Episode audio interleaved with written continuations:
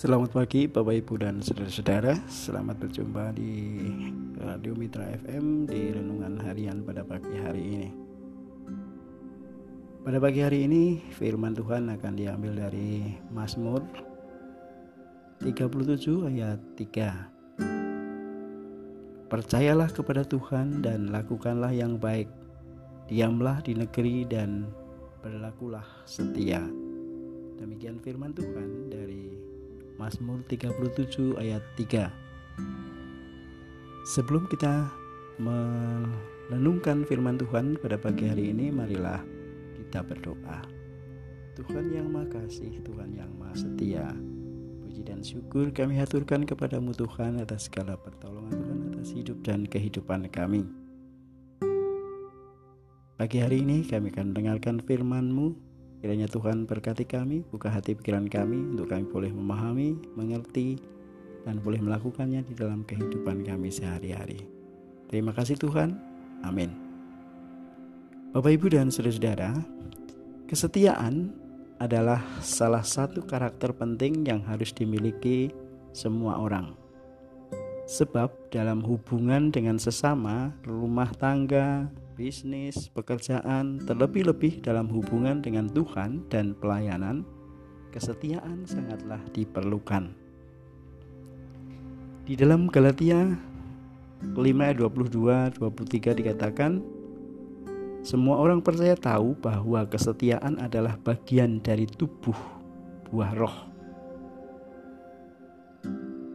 Tak mudah menjadi orang yang setia ketika berada dalam situasi baik, enak, dan nyaman, kesetiaan itu mungkin sesuatu hal yang gampang. Namun, bagaimana ketika perahu kita gonjang, dihantam oleh ombak, gelombang, dan badai dahsyat? Masihkah kita berlaku setia di hadapan Tuhan? Terkadang orang menyatakan komitmen untuk setia mengiringi Kristus dan melayani Dia dengan sungguh-sungguh. Namun, dalam prakteknya tidak sesuai dengan apa yang diucapkan, apalagi ketika terbentur dengan masalah, tantangan, atau kesulitan. Mereka mulai meragukan kasih dan kuasa Tuhan. Ternyata berlaku setia di segala situasi tak semudah membalikkan telapak tangan. Karena itu, jarang sekali didapati orang yang benar-benar setia. Banyak orang menyebut diri baik hati, tetapi orang yang setia, siapakah menemukannya? Demikian di dalam Amsal 20 ayat 6. Pengertian setia adalah berpegang teguh pada janji, pendirian kokoh, tidak tergoyahkan, patuh, taat, tidak berubah, konsisten, layak dipercaya. Tuhan menginginkan anak-anaknya hidup setia di hadapannya. Segala yang diperintahkan kepadamu haruslah kamu lakukan dengan setia janganlah engkau menambahinya ataupun menguranginya. Demikian dikatakan di dalam Ulangan 12 ayat 32. Selanjutnya di dalam Ulangan 5 ayat 32 dikatakan, janganlah menyimpang ke kanan atau ke kiri. Tuhan menyediakan berkat-berkatnya bagi orang yang setia yang akan mengangkat engkau di atas segala bangsa yang telah dijadikannya untuk menjadi terpuji, ternama, dan terhormat.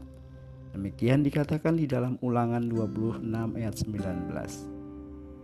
Bapak Ibu dan Saudara-saudara, sekecil apa pun hal yang Tuhan percayakan, lakukan itu dengan setia.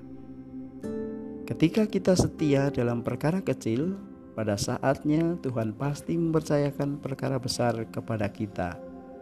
Tetapi Tuhan akan menyembunyikan wajahnya terhadap orang-orang yang tidak setia. Demikian disampaikan di dalam ulangan 32 ayat 20. Dan di dalam Wahyu 2 ayat 10 dikatakan, "Hendaklah engkau setia sampai mati, dan aku akan mengaruniakan kepadamu mahkota kehidupan." Bapak, Ibu, dan saudara-saudara, Tuhan Yesus mampukan kami untuk tetap setia bersekutu denganmu di tahun 2021 ini. Kami tidak tahu apa yang akan terjadi di tahun 2021 ini. Tetapi yang kami tahu, kasihmu nyata sepanjang hidup kami. Sebab di tahun 2020 setelah kami lalui bersamamu, kami pun tetap berharap di tahun 2021 pun Tuhan selalu ada di depan kami. Amin. Selamat pagi, selamat beraktivitas, jaga diri kesehatan. Tuhan Yesus memberkati.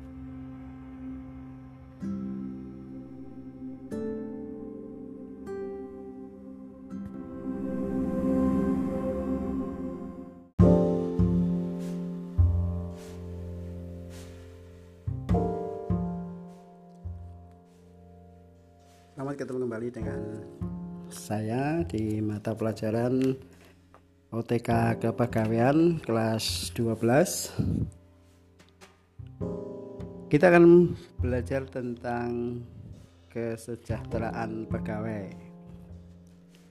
Kesejahteraan adalah usaha dari pemimpin perusahaan untuk merangsang dan meningkatkan semangat kerja atau gairah kerja bagi pegawainya agar tujuan suatu perusahaan dapat tercapai karena kesejahteraan berhubungan langsung dengan gaji, tunjangan, insentif, dan hal-hal yang sejenisnya baik bagi pegawai negeri maupun pegawai swasta. Nah, untuk membiayai usaha dalam bidang kesejahteraan, setiap pegawai negeri sipil dipungut iuran 10% dari penghasilannya dengan perincian 4,75% untuk iuran dana pensiun, 2% untuk iuran pemeliharaan kesehatan, 3,25% untuk iuran tabungan hari tua dan perumahan. Menurut Mukijat, Tujuan kesejahteraan ditinjau dari dua segi, baik dari segi perusahaan maupun dari segi pegawai. Yang pertama, dari perusahaan.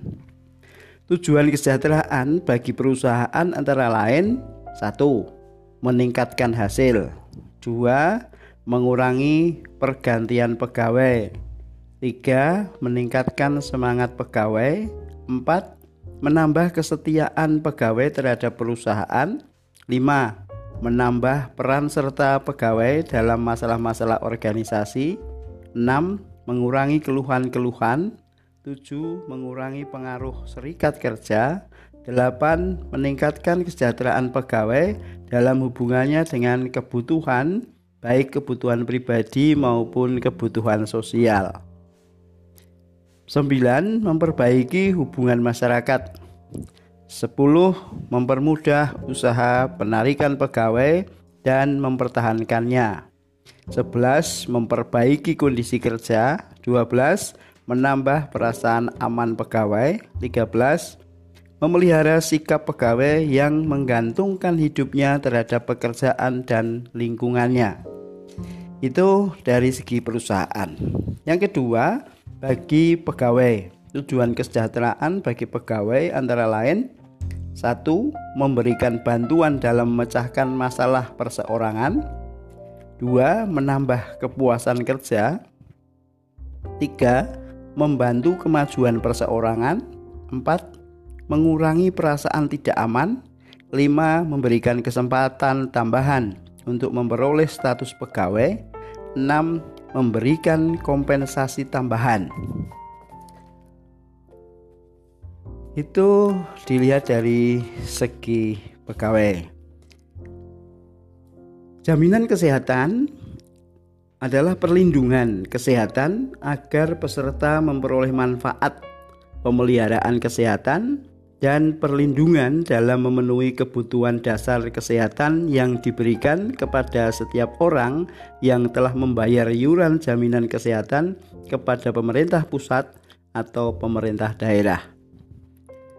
Pemeliharaan kesehatan adalah upaya kesehatan yang meliputi peningkatan, pencegahan, penyembuhan, dan pemulihan.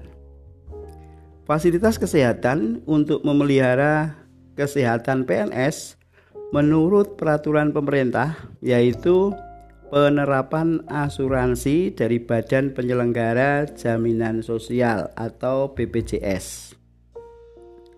Dalam rangka pemeliharaan kesehatan pegawai swasta, pihak perusahaan akan memberikan fasilitas jaminan kesehatan yaitu A.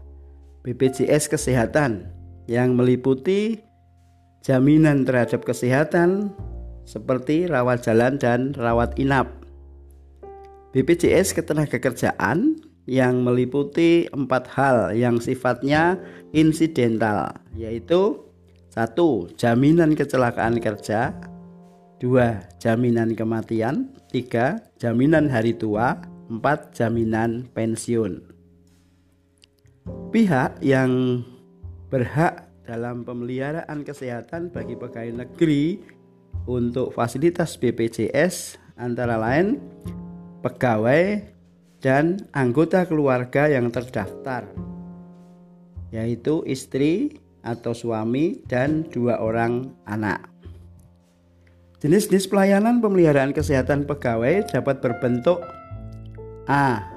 Rawat jalan dan rawat inap B pemeriksaan kehamilan. C. Pertolongan persalinan sampai dengan dua anak. D. Pemeriksaan penunjang atau khusus untuk mendiagnosis kesehatan. E. Pembelian kacamata yang digunakan demi kesehatan dan menurut resep dokter. F. Pengobatan dan perawatan gigi. Tujuan dari pemeliharaan kesehatan yaitu satu, untuk menjaga, memelihara, dan meningkatkan kesehatan pegawai. Dua, untuk meningkatkan produktivitas kerja pegawai. Tiga, meningkatkan kesejahteraan pegawai dan keluarganya.